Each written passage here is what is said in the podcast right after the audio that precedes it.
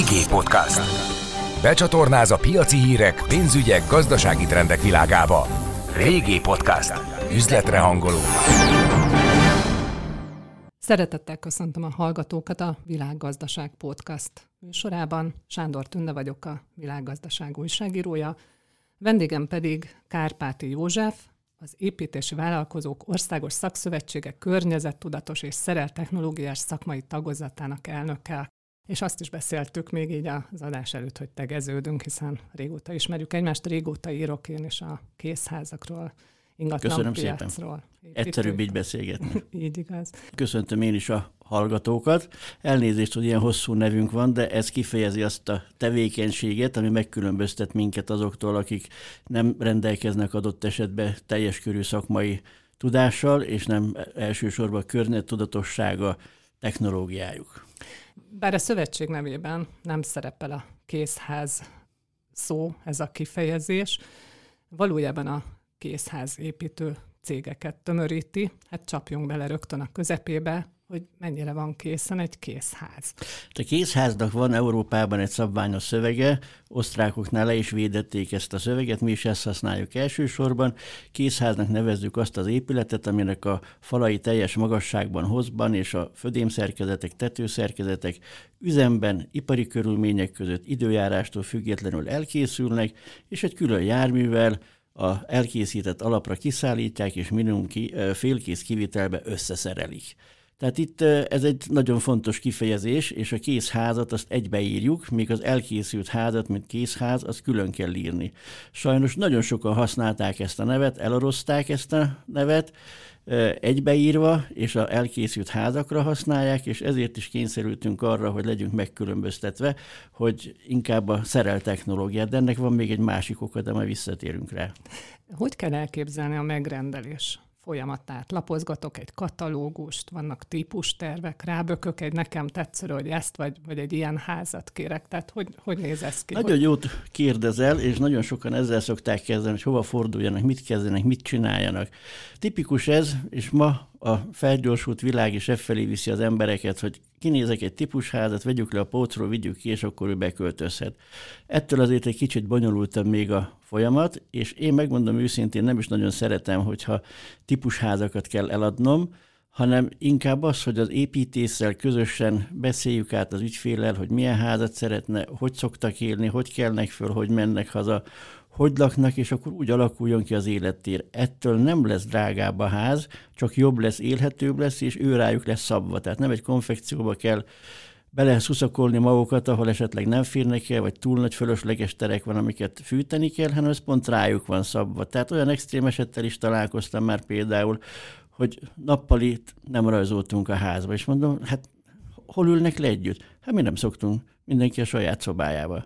Tehát ahány család, annyiféle szokás, és annak megfelelően kell kialakítani a teret véleményem szerint. Érdemes egy lakberendezőt vagy belső építészt hívni, vagy vele konzultálni előtte, vagy ezt kapja a megrendelő a megbeszéléskor? Ezt a hát ez szolgáltatás kérdés, ugye? Tehát nagyon fontos az, amikor végigbeszéltük azt, hogy hogy fog lakni, hogy szeretnének lakni, mit vágynak, amit idáig laktak, ahol laktak, ott van-e valami hiány, vagy fölösleges, hogy lehet ezt változtatni, és akkor jönnek a rajzok, és a rajzok alapján elkezdünk számolgatni, kijön egy gyár, és természetesen, hogyha több szolgáltatást szeretne igénybe venni, akkor mindenképpen lakberendező, belső építés, de akár kertész, kertépítő, sok mindent be tudunk vonni ebbe a dologba, de legfontosabb a készház technológiánál maga a háznak a megtervezése, a gyártmánytervezése, a legyártása, kiszállítás és összeszerelése.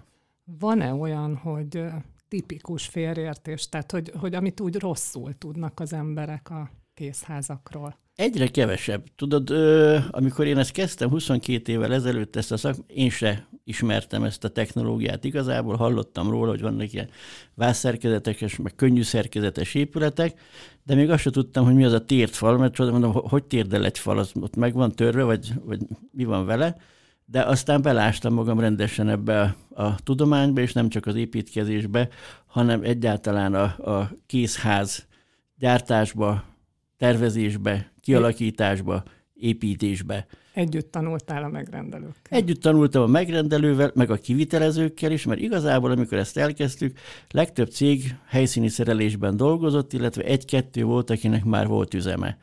És úgy tudtunk előrelépni, és ezt nagy sikernek könyvelem, te is részt vettél egy ilyen úton x évvel ezelőtt, ugye? Igen, egy ausztriai gyárban. Így van, tehát én megmondom őszintén, hogy kicsempésztem magyar kivitelezőket. A kinti cégek azért mondták azt, hogy kivitelezőket nem szabad vinni, meg gyártókat, nehogy ellessék a technológiát, hogy konkurenciát, de milyen konkurenciák vagyunk mi az osztrákoknak még most se de mint érdeklődő vevőket vittem ki, vagy akik már szerződtek ezen a címszóval, és végignézték a gyártási folyamatokat, a tervezési folyamatokat, és sokkal homlokukra, aha, ezt így kell csinálni, ja, azt úgy kell tűzni, ezt így kell csavarozni, ezt oda kell tenni. És így tanulták meg, és most már nagyon-nagyon sok cégnek kisebb, nagyobb üzebe van. Van, aki évi 10-12 házat gyárt az üzemébe, de van, aki 150-200 házat is képes legyártani az üzembe. Tehát nagyon-nagyon sokat fejlődtünk azóta. Az kérdezted, és arra is hagy válaszoljak közbe, Igen. a téveszmék. Tehát amikor kezdtem, akkor azt mondták, hogy ezek a házak azért nem jók, mert úgy működnek, mint a fészer, hogy nagyon gyorsan felmelegszik, nagyon gyorsan kihűl, a szél elfújja, könnyen leég. Másrészt meg kopog. És ezek a téveszmék az elmúlt húsz év alatt szépen elkoptak. Ez gondolom arra vonatkozik, hogy gyengébb minőségű, vagy kevesebbet Úgy gondolták, tud. hogy gyengébb minőségű, már eleve az, hogy könnyű szerkezetes kifejezés, már ez is azt mutatja, hogy a könnyűség, a könnyű nő, meg mindenféle könnyű dolog, tehát akkor ez, ez se annyira komoly dolog, és sokan mondták annak idején, hogy ha már építkezel, akkor miért nem egy komoly házat építesz, miért ilyen könnyű szerkezetes. Innen indultatok. Innen indult a dolog, ugye. Amerikában és az angol szászoknál jellemző az, hogy éppen csak azt építsük meg, ami minimálisan szükséges, mert 5-10 év múlva úgyis elköltözünk a házba. És indult ez az egész dolog Magyarországon, akkor még ezt a nevet is használták, hogy amerikai típusú könnyű szerkezetes házak, ami a tényleg nagyon sok házra 10 centi vastag falszerkezet volt, 5 centis hőszigeteléssel. Nyaralónak rendelték? Nem, nem, családi háznak, családi háznak rendelték. Mondjuk, ami Floridában lehet, hogy nagyon jól működött, de Magyarországon tényleg voltak vele gondok, bajok. Na most ezek a technológiák gyakorlatilag kihaltak, tehát helyszíni szerelésben is nagyon komoly technológiát, vastag szerkezeteket, stabil szerkezeteket használnak, tehát amit ebben a térségbe el kell viselni egy épületnek, szél, hó és egyéb terheléseket. Tehát ezeket nem fogja elfújni a, a szél, ettől nem kell félni már. Igen, tele van mindig a TV híradó, mondjuk egy amerikai hurrikán után el, elbomlott, el tényleg felkapja a szél, ez van az ember fejében. Így ez marad, de én nagyon sokszor mondom, és volt is vitánk téglagyártó céggel, mert voltam prospektusunk, ahol a nap sütötte a készházat, a téglaházat pedig elfújta a szél, meg, meg földgyulladt, és hogy hát ez hitelrontása, tehát a cég nem volt megnevezve semmi, de ezt azzal akartuk, azt akartuk sugalni, hogy mennyire stabilak, jók, hőszigeteltek ezek a házak, energiatakarékosak, környezettudatosak. Hát gondolom minden vevőt érdemes lenne elvinni egy ilyen gyárba, de úgy tudom elképzelni, hogy megmutatjátok, hogy mondjuk egy fal miből áll. Én emlékszem erre a gyárlátogatásra, tényleg mint egy több rétegű szendvics, olyan ez a, tehát rengeteg minden van benne, vastag, hangszigetel, hőszigetel, tűzgátló, meggyőző. Így van, nagyon sokféle, ez falvastagságban és rétegrendben, és hogy milyen hőszigetelést használunk, hogy polisztirol, kőzetgyapot, üveggyapot, lágyfaros lemez, keményfaros lemez, a fal közé cellulóz, szalma, fagyapot, megy a üveggyapot befújt állapotba, tehát nagyon nagy sok, sokféle variáció. A rétegrendek, egy réteg OSB gipszkarton, két réteg gipszkarton, egy réteg gipszroslap, gipszkarton, szerelőhézaggal készül, tűzgátlóval készül, nagyobb tartószerkezettel, nagyobb páratartalommal, külső hőszigetelésbe 15-20 centi, az is többféle anyag. Aztán vannak a fémvázas kollégák, akik szintén nagyon jó házat tudnak építeni. Elindult a modulházaknak az építése. Jó, jó. Picit Na? várjunk, látom olyan, hogy, hogy bekapcsolnak és mondod. Akartam még kérdezni így a, a, a szóhoz, hogy készház, készen van, összeszerelik, beköltözhető gyorsan, de mi történik akkor, hogyha átalakítanám? Mennyire lehet utána? Ugye egy klasszikus téglaháznál átrakják a falakat, lebontanak belőle, régen boltívet csináltak, bármi, ugye ezek is gondolom idővel esetleg tulajdonos cserélnek, vagy változik a család életkörülményei változnak, elköltöznek a gyerekek, vagy éppen oda költöznek. Mekkora a mozgástér? Egy földszintes háznál nagyon nagy a mozgástér, tehát egy úgynevezett rácsos tartó a tetőszerkezet, ami csak a főfalakra terhel, belül a válaszfalakra nem ül rá a tetőszerkezet, tehát bármelyik fal kibontható, odébb tehető, sőt, ha csak odébb kell tenni, akkor még egyszerű, mert a csavarokat fel kell engedni, tényleg odébb teszik a falat, természetesen burkolatot is kell bontani, meg mennyezetet is hozzá, de az egész falat odébb tudod rakni. Vagy pedig kibontod a falat, és építesz egy másik falat másik irányba, vagy hozzáépítés. Csináltunk ilyet már hozzáépítés, mert egy gyerek helyett három született, és akkor annak is kellett egy lakrészt kialakítani. Én azt mondom, hogy ráadásul nem csak az, hogy könnyebb, hanem gyorsabb is, látványosabb, tehát volt már olyan, hogy a szomszéd elment nyaralni, mire visszajött, csak azt látta, hogy ő most nem lát ki mondjuk a templom torony felé, pedig kilátod, mi történt itt a szomszéd házzal. De gondolom nem egy-két hétre ment. De.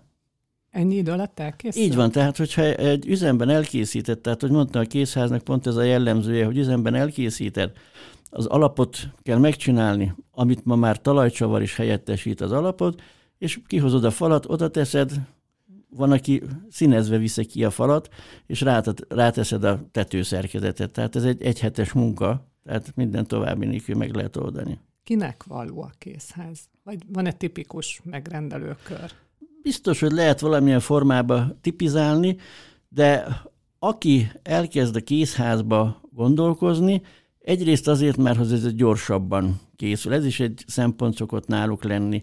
A másik, hogy üzemi körülmények között készül el, tehát akkor ez egy méretpontosabb könnyebben kalkulálható, hisz az utolsó szögig kiszámítható, hogy mit használunk fel az épülethez, és ha ott az árak nem változnak, akkor ugyanazon az áron számolunk el a legvégén, ahol az ajánlat készült. Tehát ezek azok az előnyök. Másrészt ugye, mivel itt a szemvisz szerkezet miatt nincsen hőhíd, nincsenek tömör szerkezetek, Szinte csak hőszigetelésből áll a vászszerkezeten kívül az épület. Itt nagyon alacsony a hővesztesége, és nagyon alacsony a fűtési energiaigényre. Tehát olcsón lehet üzemeltetni. Aztán a természetes anyagok használata, amit inkább azt mondom, hogy bioanyagoknak a használata, a, fa, a farost, a cellulóz, szalma, kender elindult, nagyon sokféle ilyen bioanyag, ami ugye CO2-t köt le, és oxigént bocsátanak ki magukból a növények. A környezettudatosságnak, a karbonsemlegességnek is adunk sokkal könnyebb a közel nulla energiaigényt elérni ezekkel az épületekkel, különösen, hogyha napelemmel ö, rak, rakunk a házakra. Ez fontos szempont most a megrendelőknek? Vagy fontosabb ez a környezettudatosság? Azt nem mondanám, hogy fontosabb, de előjött ez az igény is, tehát nem csak rá kell őket beszélni, vagy el kell mondani, hogy milyen lehetőségek vannak, hanem egyre többen jelentkeznek azzal, hogy akkor a környezettudatos is legyen, mert valamikor majd, ha el akarja adni, vagy a gyerekek öröklik a házat, akkor már az akkori kornak, igénynek megfelelően az épület elfogadható legyen. Tehát ne legyen egy energiafaló, CO2 kibocsátó épület, aminek akkor már le fog menni a értéke, mint a régi autóknak, hanem megfeleljen a 2040-2050-es előírásoknak is az épület, illetve lehessen továbbfejleszteni. Van-e valami tervezhető élettartama ezeknek az épületeknek? Persze, 600 év. Nem viccelek, tehát ugye a, egy épületnek mindig a tartószerkezete az, amik a legfontosabb. Tehát akár tégla, beton, bármiről beszélünk, a fa is, és itt a lucfenyőről, ami egy megfelelően előkészített lucfenyő, hőkezelt, vákumszárított, gyalút, hoztoldott anyag, ez alapvető fizikai tulajdonságát minimum 600 évig őrzi meg, ha nem süti a nap és nem áll pangó vízbe. Van-e felújítási szükséglete ezeknek a házaknak? Igazából nincsen. Azért érdemes ugye, mint minden épületet megnézni, hogy mozog, nem mozog, penészesedik-e. Tehát előfordult olyan, hogy felhívtak telefonon, hogy na, megmondtuk, hogy rossz ez a ház, penészesedik a mennyezet. Hát mondom, de mert mit csináltak? Mi semmit az égvilágon. Kimentünk a helyszínre, kiderült, hogy videókamerát telepítettek a kiskapuba, és aki behúzta a vezetéket, a padláson keresztül húzta, fölhajtotta a hőszigetelést, végvitte a vezetéket, és nem hajtotta le. Természetesen egy hüllőfelület alakult ki, ahol kicsapódik a pára, penész belőle, és azt mondja, jaj, de jó helyen vagyok, akkor itt most szaporodni fogok. Tehát i- ilyen okok vannak.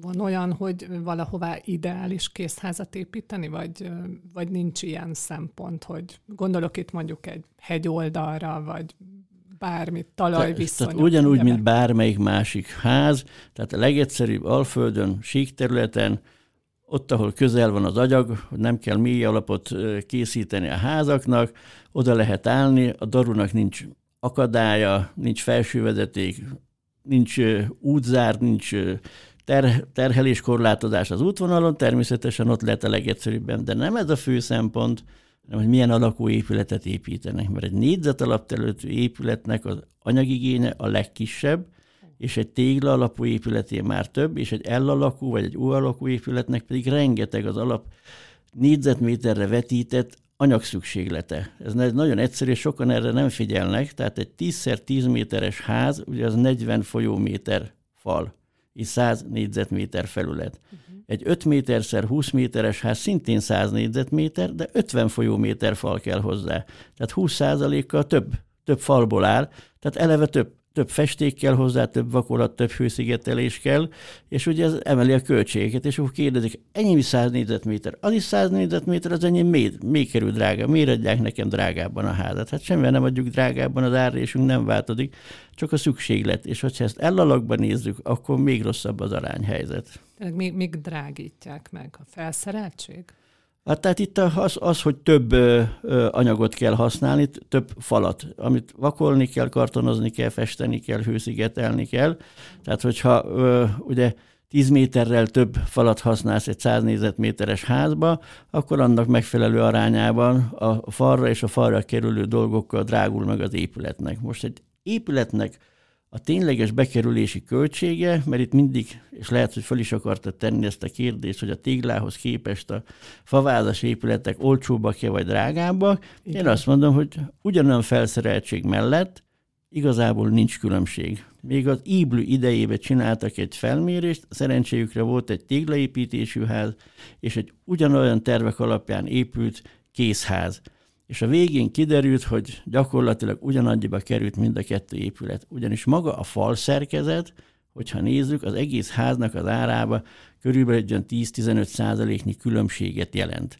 Tehát akkor tud az egyik olcsóbb lenne másikhoz képest, hogyha ingyen adja a fal szerkezetet. Ez pedig elképzelhetetlen. Az összes többi dolog, hogy nyílászáró, külső színezés, csatorna, cserép, kazán, burkolat, fürdőkád, egyéb dolgok ugyanúgy kell mindegyik házba. És innentől kezdve, hogyha egyforma épület, akkor nem ez az előny, hogy miből van az anyag.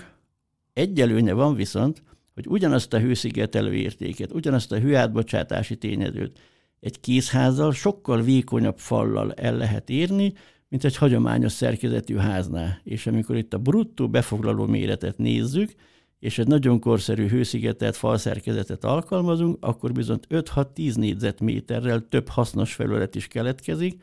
Mondjuk egy ingatlan forgalmazás esetében, ugye mai árakat nézzük, 4-5 millió forinttal több bért lehet eladni ugyanazt a házat, hogyha négyzetméter áron árulják azt az épületet utaltál itt arra, hogy valami nagyon régen is készültek már készházak, hogy Persze, tehát azt mondjuk, hogy ez új technológia, hogy a 60-as években kezdődött el, hát nem igaz, hanem a 40-es évek vége felé, de az 1840-es évek vége felé. 1848-ban készült el az első készházgyár, ahol panelban hozták ki a falszerkezetet Svéd, Svédországba. Amikor mi a labancokat kergettük, vagy ők kergettek minket, akkor ott már készházgyár épült, tehát nem ez az újdonság az anyagoknak a felhasználása, módja, meg az üzemi körülményeknek a kialakítása, az azt mondom, hogy a viszonylag új dolog, mert a gipszkarton ugye a második világháború után kezdett tért nyerni, és Európába a, a készház technológiának a berobbanása az 1960-as évekre tehető. Ezek a mai nagy üzemek a 60-as években kezdődtek családi vállalkozásként, mai napig is általában a család vezeték nevét hordozzák ezek a cégek, a Bin, a, a Cenker, a, a Weber, a Hufházak, ezek mind, mind családnevek egytől egyik a nagy cégeknél. Sorolhatnál több Rengeteget. céget is. Tudom, hogy van a szövetségnek egy minősítési, tehát Így egy van. védjegye? Védjegy, pontosan, tehát ez a makész védjegy, ezt minden évben igényelni kell, a cégeknek, és műszaki ellenőrrel közösen és a vezetőségből legalább egy tag, megnézzük a céget, hogy a terméket, amit gyárt, megfelelő minősítéssel rendelkezik, az felépített épület a követelményeknek megfelelőe, hogy dokumentálja az ügyfélel, milyen a kapcsolatrendszere, ezeket ellenőrizzük, és természetesen azt is, hogy jogerős most nem bírósági ítélet, hanem tényleg olyan panasz, amit elkövetett, és ő nem állított helyre, mert mindenki követhet el hibát, csak állítsa helyre a hibát. Hogyha ezeknek a feltételeknek megfelel, akkor közös döntés alapján azt mondjuk, hogy na, ennek a cégnek érdemes odadni a makész védjegy viselésének a jogát, és akkor most a 19 cégből 12-en kapták meg ezt a védjegyet, amit a weboldalukon, nyomtatott anyagaikba, és mindenhol Örökké fel tudnak. Nem, ezt egy évre, és egy év után újra ellenőrizzük, hogy működik. Akkor már egy egyszerűbb ellenőrzés, akkor egyféle vagy építkezést, vagy egy elkészült házat, meg hát a dokumentációban mindig belenézünk meg, hogy van-e panasz ellene. 19 cég a szövetség tagja. Jelen pillanatban igen. És mennyien foglalkozhatnak ma Magyarországon ezzel a Hú, készház? Száz fölött. Tehát több mint száz. Száz, száz fölött. nem csatlakoznak? Vagy... Hát ők ön, önálló utat járnak, nagyon sokan a minősítést mástól vásárolják, tehát nem ők, tehát gyártanak, aztán mégsem rendelkeznek megfelelő minősítéssel, akkor nagyon sokan, főleg a helyszíni szerelésűeknél ott elterjedt az a nézet, hogy nem szükséges minősítés, nem kell engedély a helyszíni szereléséhez, de hogy is nem kell, csak máshogy kell gondolni, tehát ott minden egyes termékre be kell szerezni a teljesítménynyilatkozatot, míg a panelrendszernél tehát a készház technológiánál ott a, egy kiszállított panel, amiben benne van adott esetben még a nyílászáró, és annak kell a minősítésnek megfelelni. Mondjuk ma már a rossz vélemény sem marad titokban, hiszen interneten is ugye az ember utána tud keresni, hogy egy-egy cégnek, véleményeknek, tehát ezek megmaradnak, vannak különböző vásárlói fórumok, építkezők, és ugye Érdemes megnézni, érdemes utána nézni, de ugye vannak rossz indulatú vevők, mint ahogy a Facebookon tapasztaljuk, hogy valamit kiteszel, akkor a negyed társaság, harmad társaság az valamiért, amit kitettél, elkezdi, elkezd szidni. Trollok. Miért? Hát trollkodnak, meg minden, ki milyen indokból ö, rosszakat ír, ezért sokkal érdemesebb az, hogy egyrészt ismerkedjek meg a cégvezetővel, de viszont ő is hazudhat, meg színjátékot játszhat, de nézzek meg referenciamunkát, beszéljek kivite, lakóval, aki már velük épített, hogy hogy történt az építkezés, és mint történt az építkezés.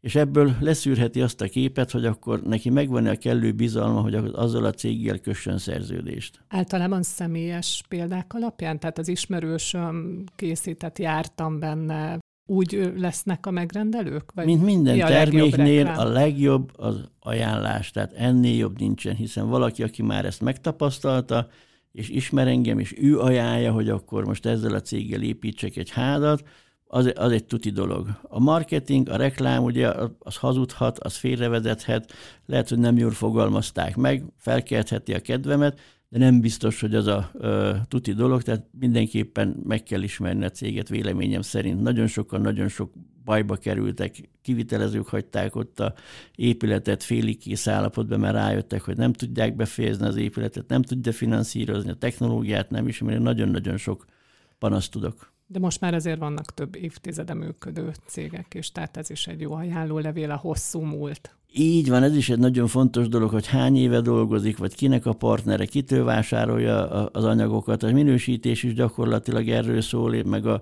tanúsítvány is. Abban mindez uh, védjegy, így van, ezek mind szempontok, tehát ezeket merjük ajánlani ezeket a cégeket, hogy ővelük kössön szerződés, ők tőlük kérjen ajánlatot, és utána tudjon dönteni. Van Magyarországon is készházgyár? Van, nem is egy.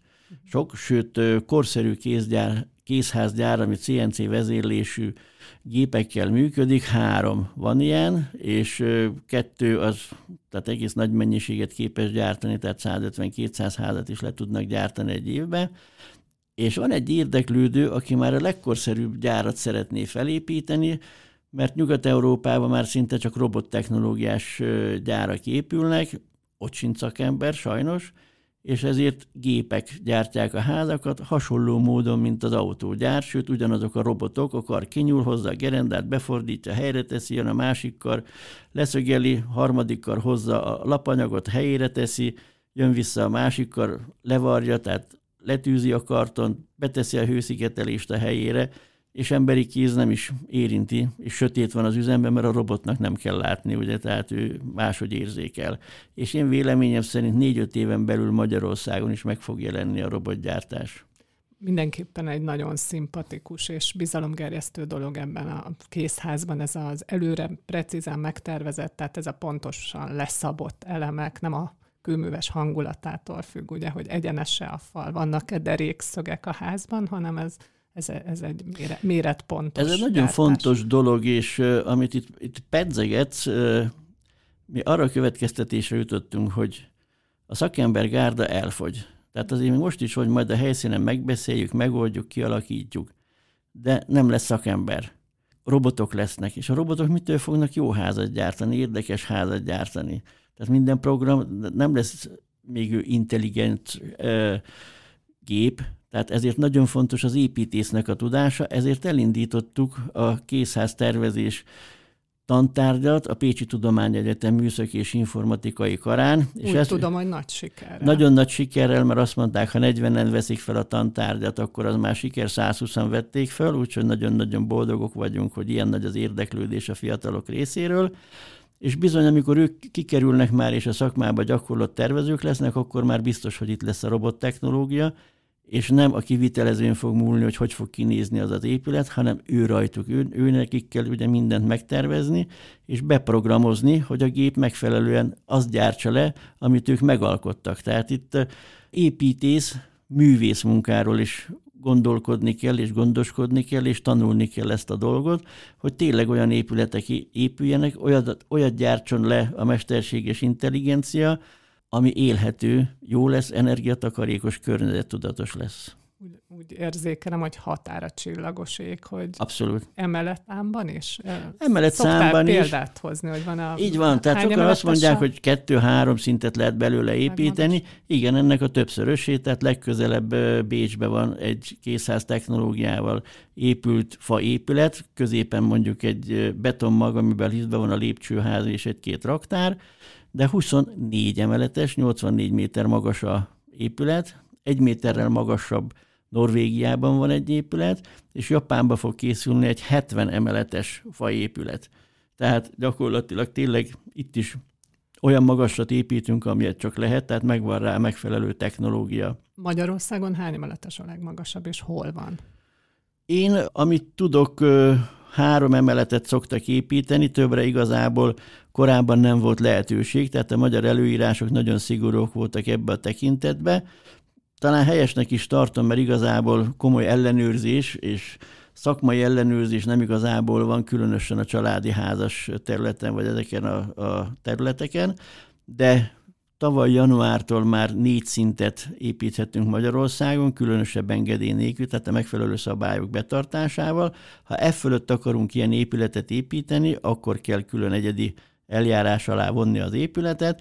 Jelen pillanatban az Uglóban van egy tervezés, egy 25 lakásos társasház, ami ötszintes lenne. Kint Ausztriába és más országokba százlakásos társasházakat építenek ezzel a technológiával, és én amit igazából nem értek, hogy nálunk miért nem akarnak bármilyen anyagból is passzív házakat építeni társasházból, hisz aki bérbe adja a lakást, hát ő is jobban jár, mert egy majdnem, hogy rezsimentes épületet ad bérbe, ahol a tulajdonosnak nem kell ezzel foglalkozni, hogy ú, mennyi lesz a rezsim, mennyi a, a fűtésszámlán, vagy egyéb, hisz egy-két ezer forintból meg fogja úszni a, a, a költségeit. Az elején említetted a konténerházakat, kértem, hogy picit várjunk, még térjünk rá vissza. Ez az innováció, konténerház, mobilház. Ez a felgyorsult világnak a érdeklődése, vágya, tehát nagyon sokan, hogy úgy gondolják, tehát a konténerház nagyon-nagyon régóta létezik, ugye főleg ipari létesítmények építésénél oda költözik a nagyvállalkozó, és oda megy 50-100 munkás, aki adott esetben ott lakik a konténerekbe. Tehát ez nem ismeretlen lakhatási forma. Most lehet látni, hát mondjuk a metróépítésnél is. Például, így van, nagyon sok építésnél. Aztán valahogy elindult az a dolog, főleg mikor nagyon-nagyon sok konténer szabadult fel, hogy ezeket át kellene alakítani, könnyen szállítható. Spanyoloknál láttam olyanokat, hogy 6-8 konténerből összeépítve egymás tetejére, egyik még ki is lógott, ez leszigetelve, levakolva, szép nyilázárókat betéve, nem is venni észre, aki nem szakember, hogy ezek konténerből összeállított házak. De a legegyszerűbb dolog az, hogy egy ilyen konténerbe, egy ilyen 40 lábas vagy 20 lábas konténerbe kialakítani a kis életteret, tehát a lakókocsitól több azért, le kell hőszigetelni, át kell alakítani, de szállíthatóvá válik, és ha van rá üzem, ahol ezt mondjuk sorozatba gyártják, akkor tényleg azt tudom mondani, hogy hozzanak már ki nekem egy konténert a vidéki telephelyemre, vagy nyaralóhelyemre, és akkor már tudom is használni, vagy be tudok költözni ideiglenesen, vagy hosszú távra. A másik ilyen dolog az úgynevezett modul, ezt azért hívjuk modulnak és nem konténernek, mert nem a konténer szabványméreteknek megfelelő épületrészek, hanem olyat, amilyet akarok, csak szállítható méretbe kell összerakni, és kiviszem a helyszínen 2, 3, 4, 5 egységből, attól függ, hogy mekkora házat akartam, még a konyhabútort is és a fürdőszobát is beépítik.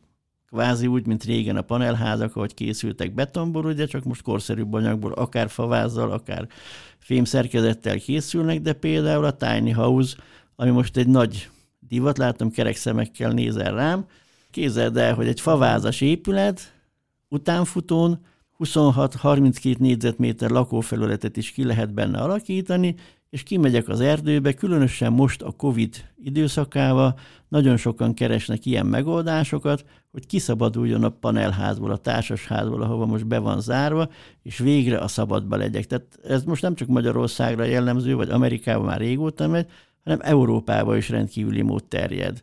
Ennek nagy jövőt jósolsz Magyarországon Én úgy látom, is? igen, nagyon-nagyon sok az érdeklődő, és ez a miniház mozgalom keretébe indulhatott el, de például az igények, tehát akik most főleg idősebb, majdnem azt mondom, hogy az én korosztályom, hogy én 60 év fölött vagyok kicsivel, és azt mondják, hogy hát itt maradtunk ketten, most minek nekünk ez a 80 vagy 100 négyzetméter, vagy 70 négyzetméteres lakás a negyedik vagy hetedik emeleten fönt, hanem vegyünk egy kis telket, és egy 50 négyzetméteres házat építsünk rá, hisz egy szoba, konyha, fürdő, egy kis nappalival, az jó, legyen egy terasz, ez a társaság, ez a kör, ez azt mondja, hogy csak egy kis kertem legyen, akkor elég, hogy a fűnyíróhoz ne kelljen hosszabbítót tenni, de kint legyek a szabadba. És ugye amennyiért el tudja adni a panelt, ő abból szeretné megvalósítani ezt az otthonát, és sok helyen vannak ilyen lehetőségek, hogy 600 négyzetméteres teleg,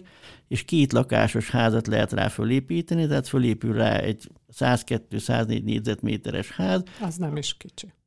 Igen, de ez két lakás. Ja, értem. Két lakás, tehát 51-51 négyzetméter, és ezt viszont már 25-30 millió forintból meg lehet oldani telekárral együtt. A telekár ez azért elég komoly tétel. Most. Attól függ, hogy hol. Oh. Ugye ezeket a házakat, tehát nem a belvárosba költözik ez a kör, hanem külvárosi részekbe, tehát a megye székhelyeknek, ahogy én tapasztalatom, két-három kilométerre a következő falu, vagy egy önálló lakótelep épül 40-50 családi házból, és szívesen kiköltöznek oda. Most egyébként így a COVID időszakában úgy érzékelem, hogy felfedeztek új településeket is emberek. Ugye már a Balaton megtelt, vagy környéke, vagy megfizethetetlenné vált sokak számára, és nagyon sok hangulatos pici falu van, ami nemrég még arról beszéltünk, hogy előregedett, elnéptelenedett, nincs ingatlan piacon, értelmezhető forgalom, kihaltak az öregek a régi házakból, ott vannak gyönyörű domboldalakon telkek, akkor ez most egy lehetséges hasznosítási Én is azt irány. látom egyébként, hogy tehát különböző cikkek jelennek meg, hogy recesszió van, másik cikkben konjunktúra van az ingatlan piacon. Én azt látom, hogy inkább átalakulás van, és hogy mondtad,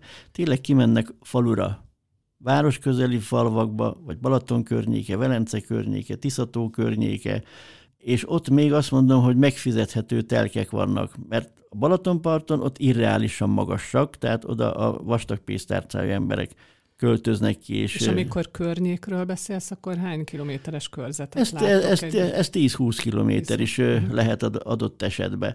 Tehát most épp a hétvégén a nejemmel, hogy autóztunk, mondom, menjünk már el a pusztára, tájtolog van eladó teleg, hát oda lehet építkezni, vagy ö, van érdeklődés, és mentem arra a pusztai település, egyszer csak láttam, hogy jé, több mint tíz vadonatúj ház épült, tehát új telek.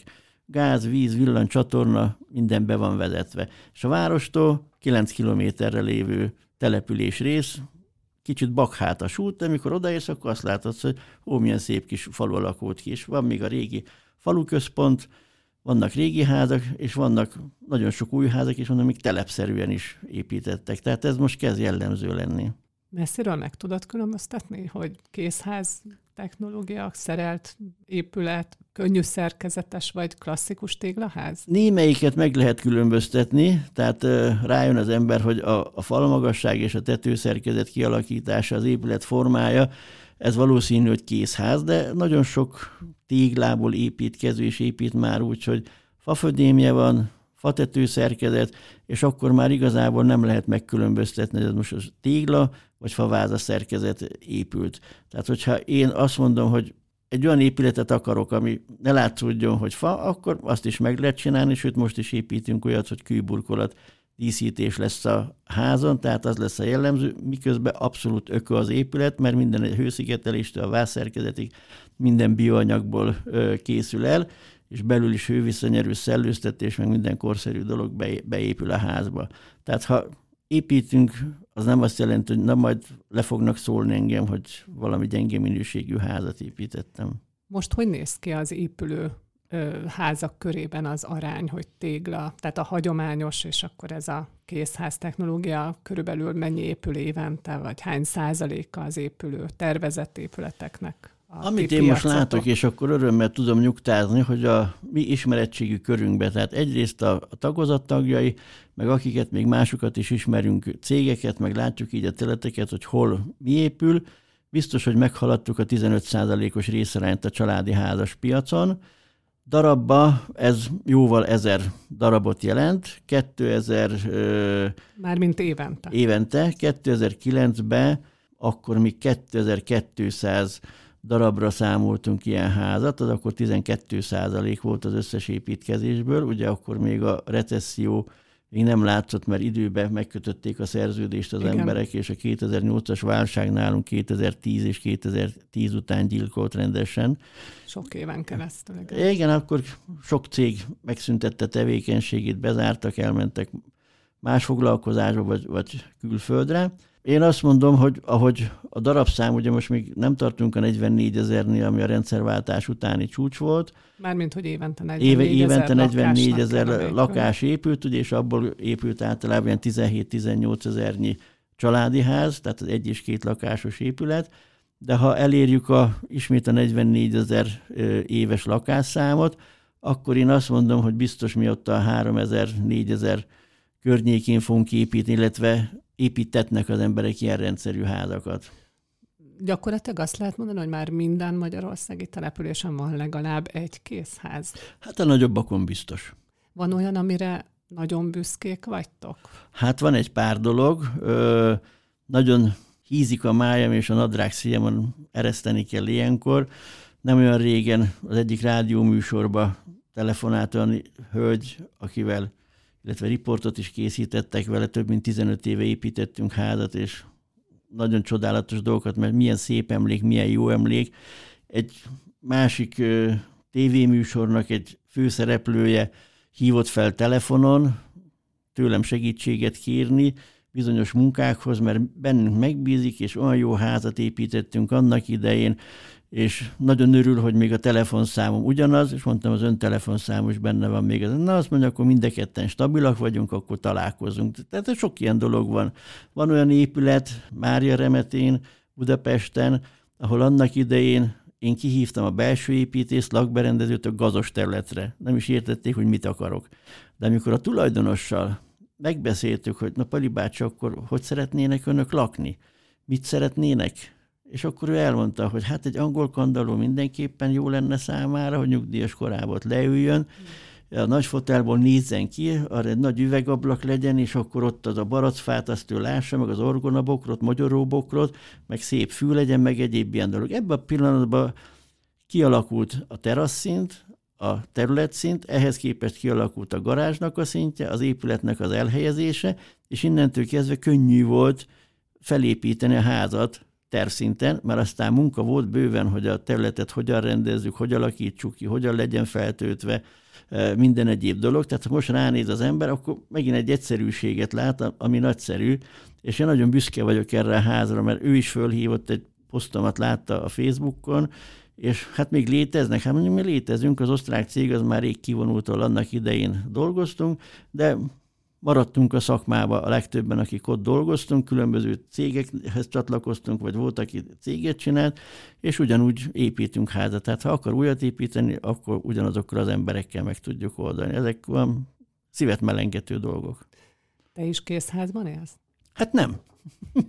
Ez egy óriási nagy hátrányom, ugye, amikor én kezdtem ezt a szakmát, akkor már az én családi házam gyakorlatilag készen volt, amikor ezzel foglalkoztam. Nekem sajnos a 90-es években egy romániai vállalkozás kapcsán nagyon nagy anyagi, anyagi veszteségeim voltak, tehát hitelből kellett újra kezdeni a házamat, és nem volt életemet, és nem volt lehetőségem, hogy építkezzek, örültem, hogy törlesztő részleteket ki tudtam fizetni, és vásároltam egy másik házat, abba költöztem, ami egy téglaház. Ha most eljutok odáig, hogy lesz időm foglalkozni a saját házammal, mert most már kettőnknek azért tényleg nagy a 124 négyzetméteres téglaház, akkor hát mi másba csak ilyenbe fogok költözni. Természetesen ott, ahol terasz van, legalább akkor az öd van, hogy a fűnyíróhoz ne kelljen hosszabbító, és a barátaimat meg tudjam hívni egy bográcsozásra vagy grillezésre.